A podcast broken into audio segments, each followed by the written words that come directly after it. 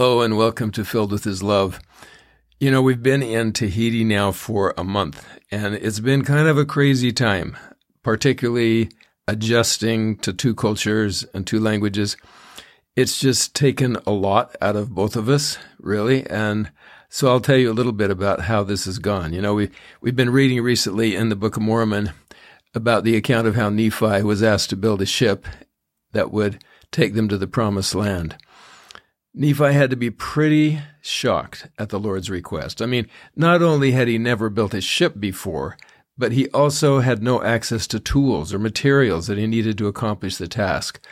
So his first question to the Lord actually was, wait a minute, how am I going to make tools to build this ship? I found it interesting that his first question was about tools. Tools are the things we use to accomplish any task that is before us. For example, like in the kitchen, if we want to make pancakes, we need a fry pan, a stove, a spatula, a spoon, a bowl, and the list goes on. All tools that we depend on every day to make our food. We need tools to fix the car, to make something, some, some repair in the house. I mean, tools are just so essential. So here I am with a cell phone in my hand dictating this episode and the cell phone is perhaps one of the most complex, remarkable tools ever invented. I know that cell phones have been maligned for all the problems they bring into society, but actually, when you look at it, they are quite amazing if you just look at them as a tool. I can write with the phone, I can communicate by voice with images or video. I can take pictures with it. I can measure how long the room is with a little measuring app. There has perhaps never been a more complicated, comprehensive tool that we could hold in our hands. And one function that we've used on the cell phone, most of us have used it many times, is the GPS function. How to navigate, how to find our place and then go to a new place. So now that works really well. Google Ma- Apple Maps actually does not work in Tahiti at all. And that's because so few people have iPhones. Almost everybody has Androids. So Google Maps works to some extent, but not quite like it does at home. So you know, we're going to be having a mission tour by General Authority this coming week. And one of his requests was that the housing coordinator, and uh oh, that's me, take him to four missionary homes so that we could see how missionaries, he wants to see how missionaries are living here in Tahiti, their dwellings. So that sounds like a simple request, right? Well, there are a few challenges that we would not find if we were back home in the U.S. First, there are no addresses in Tahiti. That's right. No addresses, no numbers on homes, no names of streets there there are names of streets, but actually the name of the street that you need to know is kind of like the neighborhood, and that's kind of how you find places. There's really no way to put pins. I've been people have tried to share pins with me. Pins don't work very well on the Maps app here.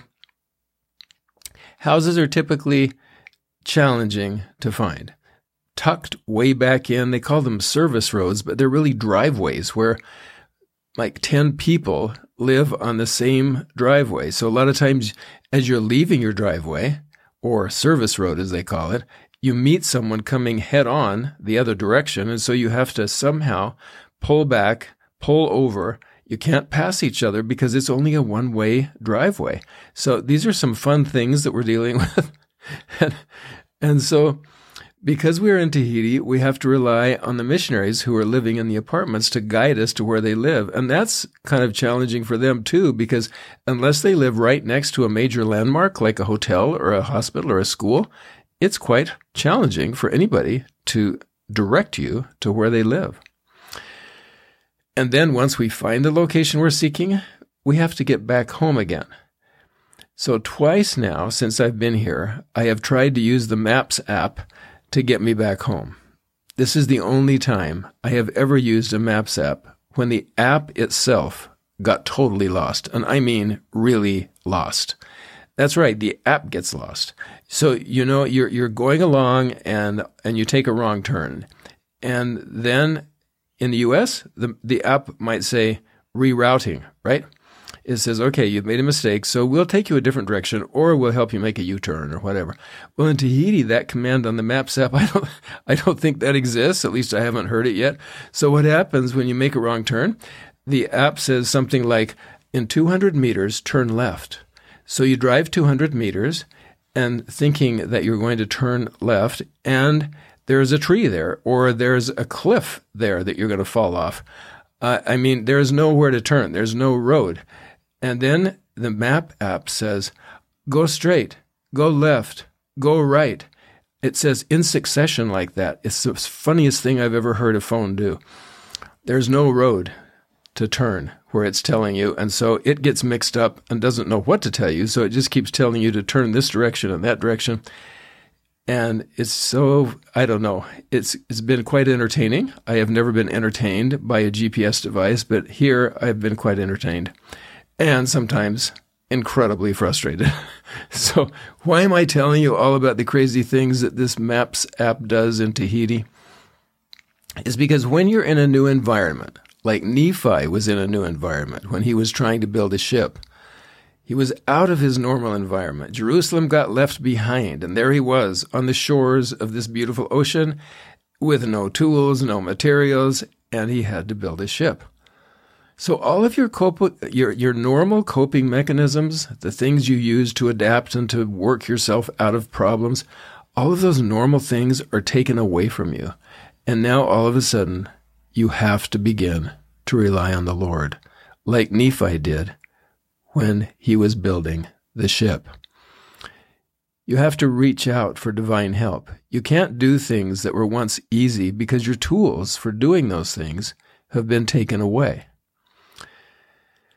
So, when you're in a new culture with new languages, certain phrases begin to stick in your mind. One of those phrases for me in French is pas de souci.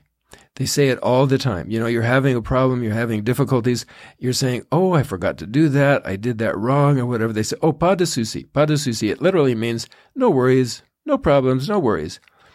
It seems like every language has a way to do this. In English, we say, Hey, that's no problem, no problem, you're okay, no, no big deal, things are going to work out.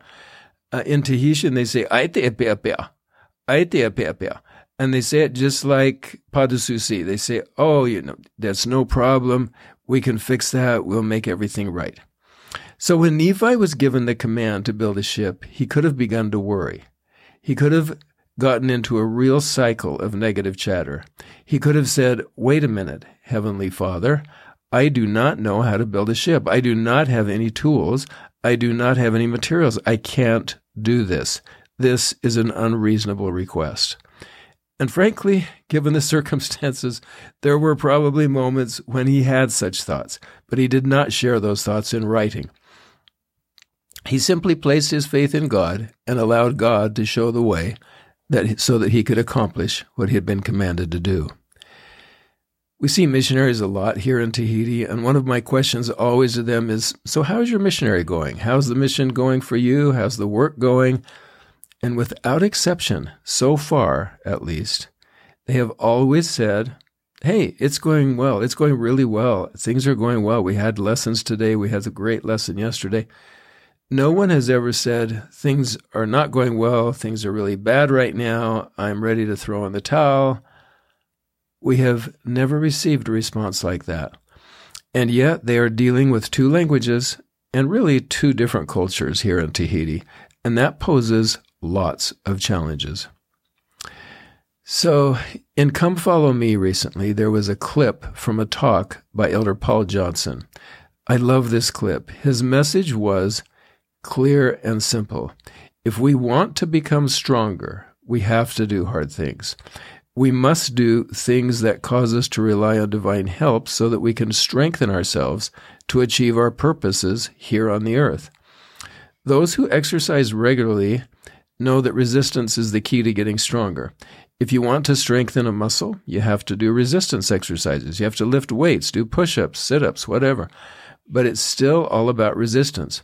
If you want to strengthen your heart, you've got to do aerobic exercises. And that means either jogging or swimming or hiking or some activity that gets your heart beating into an aerobic zone. you can't get stronger by doing nothing. So I will admit very openly that during the first month of this mission, there have been moments when I have had difficulty with negative chatter. I got upset at my Google Maps app the other day when it basically sent me around in circles when I was trying to get back home. And when, because it got lost itself, I thought, I mean, I have to laugh at it now. It wasn't very funny at the time because the traffic here in Papeete is crazy, crazy difficult. I felt like saying to it, Hey, I'm the one that gets, that gets lost. You're the one who's supposed to get me back on track. Something that used to be easy was now quite hard. But the example of Nephi and the examples that Elder Johnson gave in his talk show us that we actually need to be grateful for hard things. We need to remember those phrases in languages all around the world that say, Don't worry, it's no problem, you can do it. Psychologists know that worry can be damaging to us not only mentally but physically. Worry can take a toll on the body and the mind. I won't go into all of the ways that worry can hurt us. There are lists of ways that worry can damage us mentally, spiritually, and physically. That means rather than worrying about something, rather than allowing negative chatter to enter our little minds, we just need to plan how we are going to accomplish what we need to do. Nephi building his ship is a prime example. He had to rely on the Lord, but he also had to exert an enormous amount of mental and physical energy to build that ship. He had to make his own tools and then use them to make that ship. Whatever the tasks that lay before us, we can use the same divine power that he used to accomplish his task. And that's what I have to keep telling myself when things get a little difficult. And if we're in a situation right now where we don't have any challenging task, we probably need to find something that will stretch us. My wife and I right now are not looking for anything more to stretch us. We have plenty right now, and we are doing our best to draw on divine power so that we can meet the challenges that present themselves every day. So today, I hope that we are going to remember those phrases in French, like pas de souci, and Tahitian aite and English, it's no problem. Stay tuned for next week's episode. This week we have a mission tour with the General Authority 70. All the missionaries are coming in from the outer islands to hear him in person.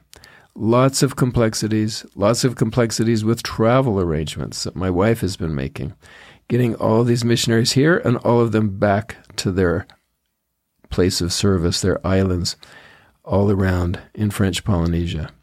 But this week should be a very amazing week. I will give you a little report next week and let you know how it went.